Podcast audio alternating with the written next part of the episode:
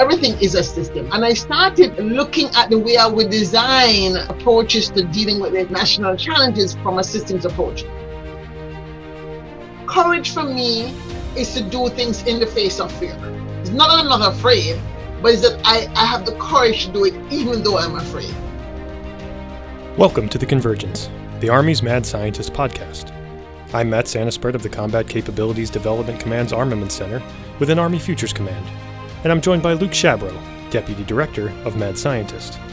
Mad Scientist is a U.S. Army initiative that continually explores the future of warfare, challenges assumptions, and collaborates with academia, industry, and government. You can connect with us through Twitter at ArmyMadSci or subscribe to the blog, The Mad Scientist Laboratory, at madsciblog.tradoc.army.mil. On today's episode, we'll be talking with Dr. Claire Nelson, Dr. Nelson is the founder and chief ideation leader of the Futures Forum, a thought leadership practice which promotes and conducts strategic foresight and integral development consulting with a particular interest in global challenges. She is also ideation leader and president of the Board for Caribbean Development Foresight Institute, a think do tank based in the Caribbean. As always, the views expressed in this podcast do not necessarily reflect those of the Department of Defense, Department of the Army, Army Futures Command, or Training and Doctrine Command. Let's get started. So, Dr. Nelson, thank you for coming on the show today. Thank you for having me. I'd like to say that one of my mm, reasons for being here is with a title like Mad Scientist. I thought, wow, I'm among friends. This is my tribe. so tell us a little bit about your background because you have such a, a, great backstory and a wide range of experience as a futurist, an engineer, a strategic thinker, an innovator, and an activist. So, how did you get here, and what's driven your passion for change? Well, um, you know, as you say, I'm a Jamaican, so I tend to have do a lot of things. Certainly, I think my model for life was my mother. I grew up with a very enterprising mother. She was a teacher, and she was certainly a leader in community. And I grew up in a time in Jamaica when there was a lot of social change. And so, at my high school for girls, I was in what they call the Latin girls class. And the Latin girls class were the girls who did math, physics, and chemistry. And we were drummed into our heads from 11, 12 that we were going to be the leaders of Jamaica and we're going to take Jamaica into this greatness. And Jamaica was going to be a leader of the new economic world order. And so I drank the Kool Aid fully. I had to listen to my mother and not become an actor or a theater person. So engineer was my next best choice. But I got into futures as a development specialist, um, working at the Inter-American Development Bank, recognizing that we're giving countries loans for 30 years, but we're using past history planning. And I started thinking about the fact that the shape of the future and the shape of the solution was always emerging, and that our planning protocols didn't allow us to do the kind of problem solving that brought us closer to the best possible solution. Because we're so you know siloed in our approach we're so like mechanical in our approach. And those problems or challenges got me to think about how might we look at the future differently. And up popped this whole world of thing called future studies. And in terms of my activism I think, as I said, growing up in Jamaica, I always was with a mother who was always trying to change things. She was a Girl Scout leader, so she always started the first things. At church, she was a church elder. She always started the first thing, and she always asked the question, "Well, why couldn't it be done?" She, she was never the one to say it has always been done this way, therefore. And so it, that personality, I think, was inborn in me, and so I've always been one, even since I was a child to challenge authority. And my mother kind of taught me that. Of course, the only authority I couldn't challenge was her.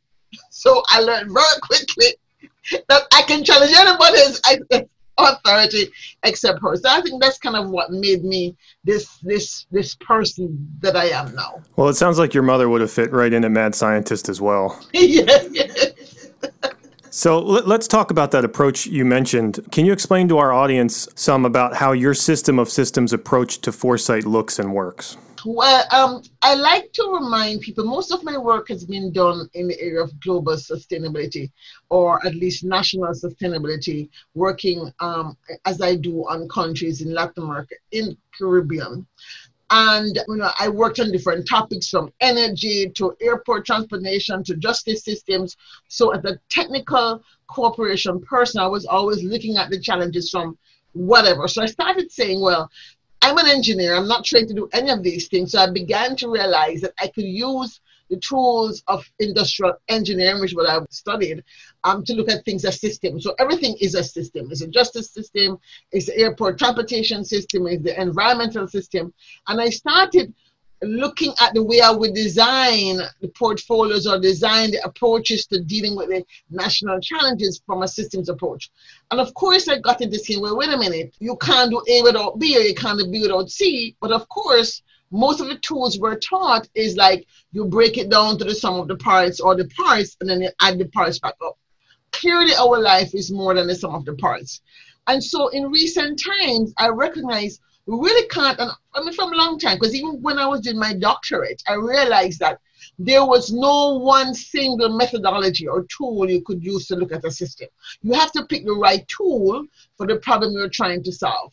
But more recently, I would say in the last year or two, I've been really toying with this notion of smart and what smart cities, smart nations, smart islands. And I've come up with this thing I'm calling the smart futures lens. And it's really saying because we have to look at the design of the, the systems we're trying to impact is the education system, is the healthcare system, it's the transportation system, and we're on this techno utopia frenzy. Oh, Internet of Things, we're gonna have cars that can self-drive. Okay, not so fast, buddy. Let's hold up there. What's gonna happen if something like blacks out? Who is at fault? Where is the insurance system?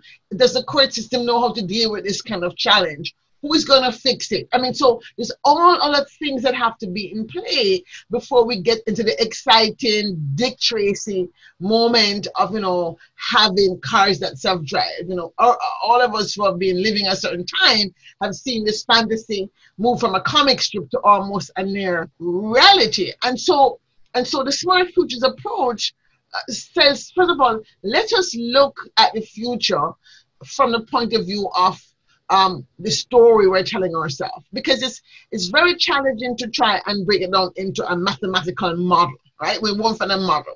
And of course, there's system dynamics theories and all kinds of, let's say, tools that people have come up with, the future's real impact assessment systems. But our brains cannot really, I would say, hold 20 opposing forces in mind as mathematical equations. It's much more easy for us to hold this in mind if we think of it as a story. We can hold complex pieces of a story together, right? That's why movies are interesting. You know, we can watch these spy novels with six things at the same time. And writers are always very good at having this chapter they tell this time in this place, this time in that place, and you're piecing together all five elements of the characters at the same time. So if we think of the system as say, you know, the healthcare system, you have the medical people, you have the lab people, you have the insurance people, you have the patients, you have the policy people. All of the stories of these elements of the system have to come together. So what we want to do is make sure it's sustainable. In other words, it, it's not going to create a problem, a second and third order impact over time that's going to be deleterious to our health or our our the system that, that we're trying to affect. We also look at the meaningful metrics. I mean, SMART is meaningful metrics. What is it really important to measure? Is it important to measure how much dollars are saved and is the only thing we should be concerned with? Or is it how many lives are saved? So we deal with issues. In this case, you can deal with issues. How do we deal with orphan drugs or rare diseases that only a few people have? How do we make it more accessible for people who are, say, not wealthy to pay for these very unusual costs? We deal with agility and adaptability recognizing that every agent in the system has its own way of working. So the insurance has its own language, insurance system has its own language, the doctors have their own language. And yes, you have these codes, but sometimes the codes that the insurance system have don't match with the language of what the doctors need to actually heal and treat their patients, right? Then we talk about R and Smart being robust resilience. How do we build in for risk? How do we build in um, the, the, the, the system such that if something goes wrong, we can rapidly rebuild. And here we are in the middle of a global crisis. And yes, there are a few people have thought about it.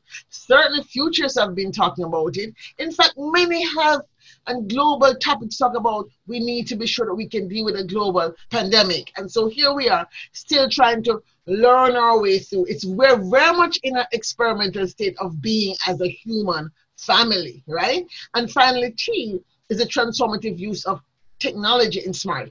And we see this idea of contact tracing has raised new, let's say, eyebrows, new alarms about well, what if it goes too far? And then contact tracing is used by government to track dissidents. Let's look at what's happening in Hong Kong. What might we learn from what is happening in Hong Kong during the COVID crisis, the crackdown, the arrest of people? Let's look at what could go wrong if technology is misused. And let us look at making sure that the technology's transformation is not a negative one, but is indeed one that accrues to a greater sense of well being and thriving for what should be the central point of all of what we do is human thrival. You have to kind of tell the story of what it is that we want or what it is that we fear, what options are desirable, what options in the scenario are desirable. So our scenario planning will have to, yes, we still will do our planning, scenario planning the way we do it, we still would have maybe some quantitative methods if we're talking about something like an oil spill, for example. You want to do some quantitative things in there, but there's not one particular methodology or model. What is the same is the framework, the lens in which we view the world has to be what I call from a smart systems perspective.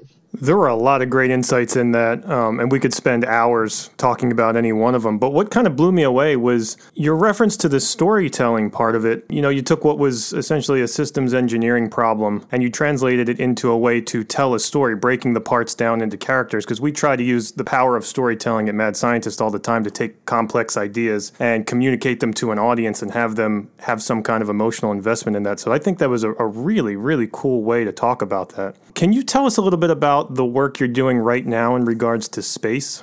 Yes, that um, I I am co-founder or convener, founding convener, I would say, of the Caribbean Space Society, which actually is um, just a holding place for my larger ambitions, which is to create a global space space futures alliance. And I came to this realization when I was working on what I call my coming out journal. I was guest editor for World Futures um, review, of which I'm now full disclosure, I'm now on the advisory board.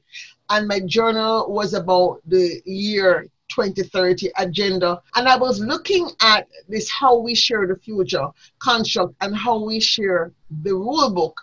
And I started thinking, wait a minute, they left out space how could we leave our space? This is the next big thing. So they're thinking about what is and not what is the future. Now, it has turned out that the UN itself and Outer Space Affairs Office now has a whole conversation about how can space support the sustainable development goals. And the fact is, really, all of the things we're doing now, the fact we're able to even be speaking on this phone right now, on this internet right now, the fact that we have not gone into total mental decay or mental decline during this quarantine of humanity is that because we have the internet. So trade has not come to a crippling halt, business has not come to a crippling halt, and our health and well-being have not come to a crippling halt because we have the internet. Can you imagine for all those people who live alone, if they did not have access to a phone or internet, they would go stark, staring, raving mad. We're social creatures. So this idea of space futures is about making sure we don't make the same mistakes we did in the last 500 years of human civilization and the conquest of the Americas. And so when we look at space, to come back to space, the whole idea of pushing the agenda of a Space Futures Alliance focused on just access to space, just equity, focused on ensuring that we have space to support the sustainable development goals, that small countries, developing countries have access to technologies that allow us to do climate change monitoring and weather forecasting and disaster management, the search and rescue operations we can do if people are lost at sea, the whole issue of fishing rights, you know, many of the small island nations in the Pacific especially, you know, do not benefiting from the economic exclusive zones of the sea because they don't have the capacity to monitor the sea. So lots of, let's say, seafood piracy happens. And we have in the Caribbean region, we have this red algae, the algal blooms that are happening in the Caribbean. Which from states we can monitor these things and get a better handle of these problems. So food security, water security are critical reasons why space-based technology has to be understood by more people. We have to understand and, and take control of the data that we can get from space to ensure that development happens, or at least sustainable development is done with a better, let's say, outcome than currently could happen because people are not aware. We don't have the policymakers. We don't have the, the, the, the, technical leaders in these countries. And so I'm very much pushing for an acceleration, if you will, of the awareness of the critical importance of space and the fact that actually space is humanity's common heritage. And that's a big legal issue, I know, because they're saying space is not a commons. I'm like, really? Well, what part of the sky are you seeing? I thought the earth was always revolving. So yes, we might have carved out different, you know, we have carved out different, let's say, orbits for different countries. But even some countries don't even understand that law, that, that they have the right to a certain spectrum uh, in space. So we have a lot of work to ensure we have just equity to space, to ensure that everyone has the right to the light of the moon. I think the best way to put it is there are a lot of legal and ethical questions and policy questions about space at this point. I think it's a very gray area, and I don't think there's a definitive answer. That's a complex system of system. So the question has to focus on what is it that we want. I mean, there's a big rush to talk about, okay, you know, humanity might have outlived its time on Earth, and so we have to look for new planets to explore.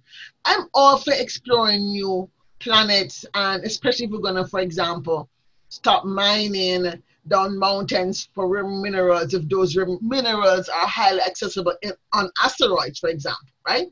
But I have a very different response to the moon. I mean, we need the moon. We, we may not need an asteroid. Who knows? Perhaps we do, perhaps we don't. But there's no science that shows us right now that, that we need asteroid X. So if asteroid X has a mineral that we need for all these smartphones, okay, perhaps we can go and mine that. But I have a little bit more nervousness around the idea of man in the moon with no concept by saying the moon is just up there doing nothing. The moon is not just up there doing nothing, it's saving us from being toast. So we have to really have more people at the conversation table around this. And it can't be that it's only a few scientists and a few policymakers. We, we need more people to be generally aware that this is as much as existential threat to them as as viruses and the virus sphere is. So, speaking of bringing more folks to the table, what do you think would be the benefits of further inclusion of small island developing states into a wider technology and political environment? I think that islands, certainly um, from a political sense, of course, in the United Nations, we have um, maybe 50 something small island states that have votes, and of course, it's one vote, one country. But of course, everybody knows that the big countries in the Security Council more or less decide what happens. That being the case, however, there are other things beside security and military issues that are of concern to us as a human species. We have a rule book around air traffic. We have rule, rule books about maritime use. We have rule books around phone systems, rule books around insurance law, financial laws. So all of some of those things are worked out in different functional corporation areas, right? And so with climate being one of the big issues that is going to affect all of humanity, so much of the world's population lives on low-lying coastal zones. Louisiana is a case in point. Are islands of the coast of Louisiana which are disappearing, right? But small island states, I think, and islands can be almost like a laboratory for thinking about some of the social change issues we have to work on, right? They can be a test bed for pilot projects around efficient resource and infrastructure management. In those islands where you still have a lot of indigenous people living, I think there's a lot of knowledge that we have not paid attention to. The Pacific region, a lot of indigenous knowledge exists as seafaring people of thousands of years. They were navigating the stars without instruments. So all of this knowledge is there that we still have to say learn from. Then many islands are hotbeds of biodiversity. So we have to stop seeing small island states as just being okay a few people 600 million people. What is that in a in a, in a world with 8 billion people? But the 600 million people in big ocean states right? So small islands big ocean that have a lot of economic impact on the world. Because of course the ocean is the lungs of the world. Ocean is, you know, the way we trade, recreation, economics, fish, food, medicine, all of these things we have to think about. So I think small islands, by being brought into more technology conversations, can be more connected. If the small islands can have more science, for example, scientific support to look at how their plants are useful. I'm not talking about what's happening now, where you have scientists come, take the stuff, come back to the West and then do all the research. I'm talking about creating those labs, those scientific labs on those islands and making sure that the locals of these countries also are part of the way we are evolving and emerging as a species and not this continual division of okay you are third world so you need to stay where you are and we're first world therefore we will continue to oppress and continue to exploit we're interdependent None of us now grows our own food, makes our own cloth, builds our own uh, transportation system. And so, if we can begin to see ourselves as related and relatable, I think we'll go a long way to kind of not needing so much war machinery, for example. You know, Dr. Nelson, I think that brings up some interesting points because we have a wide ra- range of listeners, really, you know, from military members and academics and students, um, but also civilians and international folks as well. Um, and so, as you talk about some of these interesting topics that we really, really don't usually broach on on this podcast, which is um, pretty intriguing to our audience, what do you think they need to be most aware of when they start thinking about the future? For me, I like to use the concept of the future as shared space, right? The future is not defined by one person. Most of us believe that because we have a vision of our future, our ideal future, that that is going to be the future, right? And so we're then caught off guard because we're not thinking about how our vision of the future impinges or impacts negatively on the person next to us and then we have a conflict. So i have this idea i'm going to build this uh, beautiful fence right? And i'm just going to build this beautiful fence not thinking about the fact that when when i build my fence the way the hill slopes on my neighbor's yard might create um, let's say a block to the water drainage. Next thing you know, where there was a water flow free flowing freely, there's now have a big huddle of water rather that now breeds mosquitoes in that person's yard. So now I've created a person for a conflict. So, so the neighbor's gonna come and say, you should have built a hole for the water to come through and you did not get the permit and then you know you have a conflict, right? So take that from a neighborly household in suburban anywhere to um to countries, to nations, right?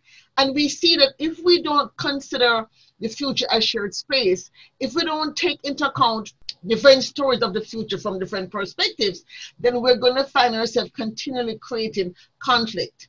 We are in the age of the Anthropocene, right? We know that we as humans have the capacity to destroy mountains if we so choose, right? So we have to be different. We have to think carefully about what is the future we want in terms of the planet. So we need to let go of this black and white way of seeing the world. There's so much other colors in the world. We have been too much into winners and losers, and especially I would think Western culture. The winner, quote unquote, in some instances, in terms of policy wars or resource wars, also loses in the long run because all you do you, you create resentment, hatred, and the conditions for a, a future fight. So I would like us to think about the sharing economy, to rethink the way that we want to go forward, recognizing that the benefits of the capitalist system have taken us this far, but we're now on the precipice of a disaster. So a new form of collaboration has to come into play so that wealth is more evenly spread among more people. So we don't have these extremes of poverty that create resentment and anger and are breeding grounds for conflict. No, absolutely fantastic insights, and again, um, a very unique perspective from what we always have. And I think that one of the most interesting things you've done is is this idea of expressing foresight uh, and futurism through art. So, can you tell us um, about your show and, and how you think art relates to the future? I got into this whole whole space thing because I really was trying to figure out how to tell the story of the future of humanity like circa 3000, right?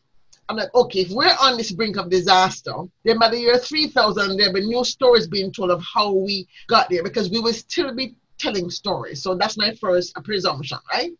I said, but how do we get to that? We have to see ourselves as one species, one planet, one human family. And the only place we can do that is from being in space. So I basically had to travel to space and I decided that I would put myself on the moon. So my story is set on the moon in 2030 and it is my life as the first Jamaican on the moon. And it's basically an adventure tale and it, it talks about the things I did to create, quote unquote, the Caribbean Space Society. But of course, when I first wrote the story, I had no intention of creating a Caribbean Space Society. So, in fact, my story predates the things I did. In fact, I would say my story actually is serving as a pull factor for me to do the things I'm doing. Because whenever I see something happen that was in my story, which I wrote in 2016, is happening now, I'm like, wait a minute, this is really happening. I gotta do something about it. And so I then do the thing that in the story I thought I would do something like that. It's not exactly the same thing, but and so it's fun for me. I got to be the first Jamaican holograph because I got to perform it at, at the Arizona State University Festival of the Future. And so I like to think that my love of, of theater can now be expressed through future theater.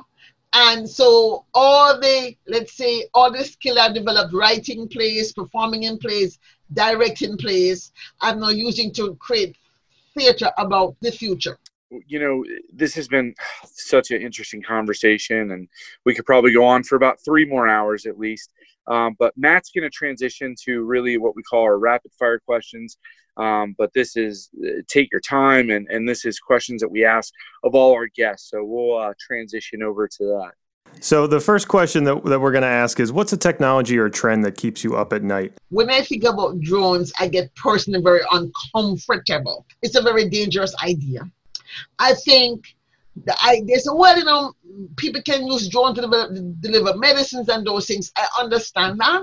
But the, the potential for drones to be misused in my head, I can picture it so clearly. I can construct the story so clearly that I terrify myself, right? So drones and the conversation about making them highly available and public for me is a trend that's keeping me up at night. So you've already told us that you've been represented as a hologram, so you can't use that for this next question. But what's something about you that most people might not know? most people would not know that I am a playwright, that I had a hit play um, in Jamaica. It ran for three months. Um, and the play also ran in Barbados for a month. So most people wouldn't know that. So that's very cool. Art seems to be a very impactful part of your life. Um, so that leads us to our final question here. What's your favorite movie? I really can't think of a favorite movie because I, although I love the idea of movies, my friend thinks I am ridiculous because before I go see a movie, I have to find out what happened, how is it going to end. If you don't tell me how it ends, I'm not going to go. Because when I go to see a movie, I'm totally immersed in the movie. If it has a scary end, I get really terrified and I get depressed for days about the end. So, but if I had to pick a favorite, I would say from my childhood, it would probably be um, To Sir with Love with Sir Sidney Poitier because I think it was the first time I was seeing a black man in that role, and it was so exciting, and he was handsome. So that was, you know, at eight year old, you get, get a thrill of handsome men. And then at, um, as an adult, I would say in the genre of science fiction, I really am a Star Trek fan. You know, so probably have to be one of the Star Trek movies. I can't say which one. And in the other, my most recent movie I fell in love with was um, Hidden Figures. That was a very important movie for me because it actually clarified this vision I have of really using stories to tell history and also hopefully tell the future. Very cool. Very good answers. I think I, I think that went pretty well, despite being someone who doesn't watch movies. no, I'm serious. My friends think I'm, I'm ridiculous. I don't. I used to read Dean Koontz, right? I liked him a lot. The only one I can read now is the odd books because at least the odd always lives at the end, right? I bought one recently saying, okay, maybe I can live with this one. Because I read the back before I bought it, right? So I know the person's gonna live. But in the middle of it, it was just too terrifying. I was like, what am I doing? My brain doesn't know it's not real.